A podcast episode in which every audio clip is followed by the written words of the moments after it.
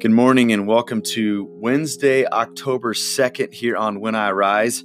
We are currently in year C, proper 22, or the 17th Sunday after Pentecost, and we're going to take a secondary Old Testament passage today, which is in the book of Habakkuk or Habakkuk uh, verses 1 through 4 of chapter 1 and verses 1 through 4 of chapter 2. So I will read those verses and I'll provide just a bit of reflection over those verses. Then we'll spend some time praying along the themes that we find there.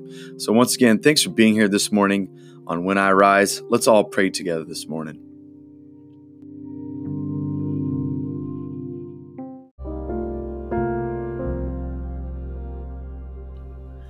Habakkuk chapter 1, verses 1 through 4, and chapter 2, verses 1 through 4. The prophecy that Habakkuk the prophet received. How long, Lord, must I call for help, but you do not listen? Or cry out to you violence, but you do not save? Why do you not why do you make me look at injustice? Why do you tolerate wrongdoing? Destruction and violence are before me. There is strife and conflict abounds. Therefore the law is paralyzed and justice never prevails. The wicked him in the righteous, so that justice is perverted. I will stand at my watch and station myself on the ramparts. I will look to see what he will say to me, and what answer I'm to give to this complaint. The Lord replied, Write down the revelation, make it plain on tablets, so that a herald may run with it. For the revelation awaits an appointed time. It speaks of the end, and will not prove false. Though it linger, wait for it, it will certainly come and will not delay. See, the enemy is puffed up, his desires are not upright, but the righteous person will live by faithfulness. This is the word of God.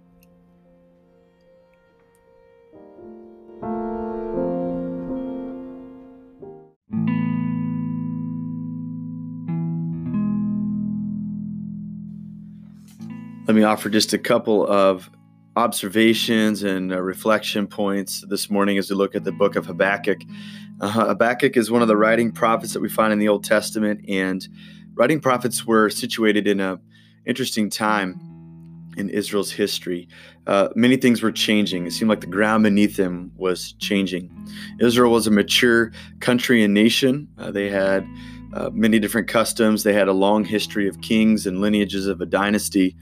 Uh, but outside nations began to war against them. And so uh, there's this interesting tension, a theological tension that they have to deal with.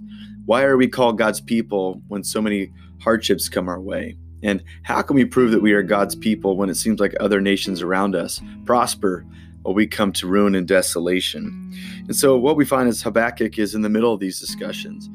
And um, he is what one would call the complaining prophet. And I think sometimes complaint is a, a, negative word in our connotation, and it's hard to be around complainers, and sometimes it's, pro- it's hard to be around complaining prophets. Um, but th- there's a kernel of truth, there's a kernel of understanding necessary in the midst of his complaints. Uh, I think Habakkuk was a faithful person, um, and he saw things clearly, and he was given an audience with God Almighty to, to raise his voice, perhaps um, on behalf of everyone else in his community. And so, what we find is that Habakkuk is this uh, pattern of Habakkuk's complaints and God's response. And through that, uh, truth is revealed and uh, promises are considered. So, what we find is that uh, in the first four verses of Habakkuk, we know that this is a prophecy. Uh, we know that Habakkuk is situated himself and he's asking for how long. He understands that at times hardships come to the people of God. But you'll notice in verse 2, he says, How long must I call for help? And God doesn't seem to listen. He's crying out, There's violence in the land. And he, he's seeing some hardships and he knows things about God that if there are hardships that are abounding, that God should do something about it. And so um, he feels like the law is paralyzed, that justice never prevails, and that the wicked are being able to take advantage of the righteous. So we get to chapter two, and uh, Habakkuk takes another complaint towards God. And I love the imagery here. He says, I will stand at my watch and station myself on the ramparts. It's almost as if Habakkuk goes to a high place, like maybe he's a watchman in his community. And there's this peculiar language here I will look to see what he will say to me. So he's looking for a vision and he's seeking to hear something that God will say, a bit of a, a, a mending together or a mingling of uh, senses here. He's watching to see what God will say. And uh, as he is waiting there, God responds to him. and in verses 2 and following. God says he wants to give him a revelation that is meant to be written down because it's got to be considered again and again. And the punchline of it is a phrase that we hear again and again that uh, the righteous person will live by faithfulness, or the righteous will live by faith. This is a refrain that the Apostle Paul gives again and again. And so, what can we say about these things? Um, I think we could say this: is that it's um, it's okay in God's economy to raise our voices in complaint. Um, our, our, our complaint, however, needs to be framed uh, with humility, uh, knowing that we don't see all things. Um, just as the um, there, there's a, a group of teaching in the Old Testament community called the Talmud, and there's a Talmudic saying that I've seen again and again that, that applies to my life and to others is that we don't see things as they are, we see things as we are. Everything that we observe and see is something that we put, put ourselves in. And so, um, what I like about Habakkuk's complaint is that he is writing from his experience, but he's also giving God room to fill in the gaps on God's behalf that he doesn't have to speak on behalf of God, that God has his own observations. And so Habakkuk was patient enough to wait on God's response and God's own observations and God's revelation in the midst of what's going on in his world. And so I think that that's an important lesson for us is that we can raise our voices to God, we can make observations, but we also need to take a humble stance that we need to have what philosophers call epistemic humility, that we can only know what we can know. We don't know all things. And so, as faithful people, we take a low posture. We humble ourselves. We we uh, bring ourselves low. We think of the words of the writer Ecclesiastes, where he says, God is in heaven, we're on earth, therefore let our words be few. So, if you and I want to raise a complaint to God this morning, we want to make an observation about life and uh, bring something to God's attention from our experience, we have the license to do so but we also need to allow our words to be few so that God has room to speak and even to change our perspective about what we think we might see out there. So maybe we can pray about those things this morning. We can raise our voices to God, take a humble stance so that God can speak to us in the midst of our spending time and mingling with Him in His presence. So let's spend some time praying to God this morning.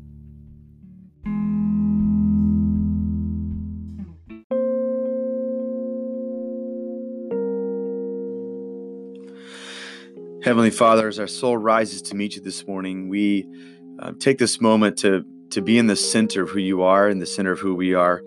We understand that you meet us and that your grace has rescued us and pardoned us and you've brought us into your family. And so, as we raise our voices to you, we know that we don't raise a voice like a stranger to another stranger. Um, we thank you that your word tells us that we are, are in you and you are in us and that uh, we have joined that lovely three in one community of the Trinity. And so, God, this morning, we have hearts filled with gratitude as our soul rises to meet you. And so, God, as we look at uh, the panorama of Scripture and the panorama of the faithful and all their different experiences, we thank you for uh, this unique experience of Habakkuk. Habakkuk lived in his zip code and he lived in his time. He wasn't one that was uh, pie in the sky um, who just assumed that everything was lovely and rosy, nor was he um, perpetually depressed and negative and pessimist. But we think that he inhabited a zip code. He was aware of the current moment, and he was also aware of the truth of his religion, that he was aware of the truth of the revelation of who you are, that you're a gracious and compassionate God, and that he was a part of your people. But he also understood that all was not right in the world, and so you gave him license to raise a complaint, and, and several of them in the midst of his book. Um, as we have it in the scripture text. And so, God, this morning we thank you that we can stand shoulder to shoulder with Him, that we inhabit a zip code, that we inhabit a world that is not altogether right yet. But we thank you for the promises of scripture that you're going to make everything right. That Jesus, you're going to be the reappearing King that puts all things in order and makes everything right and makes all things new. And so, God, this morning we stand in that place with Habakkuk. We um, trust in those promises. We trust in all the progress that you've made in our lives and the way in which you're mending the world around us. But we're also honest that we sense things are out of joint. And so, God, this morning, we allow those complaints, we allow those. Um, those anxieties that we have about the world around us, whether it be a relationship in our life or a misstep that we've made in our life, or the events that we see in the world around us that hurt people, uh, decisions that are being made by the powerful that leave others out. Can we allow those things to rise before you this morning? And we know that you're the good God who takes care of us and who loves the world and who's got a plan. And so, God, this morning we raise our voices and we make ourselves low. We're reminded of the promise of Scripture and the admonition toward, towards us that you oppose the proud, but you give grace to the humble. So, God, we choose to approach the humble King, the humble King that you are this morning, with great humility. So, as we raise our voices, we allow our words to be few because you're the God in heaven and we're here on earth. And so, God, as we raise our voices and our concerns to you, we ask God that you conform them to the pattern of your plan. That as you change the world around us, you'd also change us. Allow us to be more faithful. Allow us to embody your truth at a greater depth than we've ever experienced before up to this point. And so, God, this morning, hear us, cause us to have the grace to be humble, and allow us to look out to the world around us, not with pessimism, not with disappointment, but with hope and optimism, knowing once again that you're our soon and coming King. So, allow us to walk this whole day in front of us with your faithfulness, with gratitude, knowing that we were part of your family and that we could be about the Father's business. So, God, empower us today to be people of peace, to be people of hope, to people of, be people of joy and encouragement as we seek to help mend the world around us as we're on mission with you. We ask all these things in Jesus' name. Amen.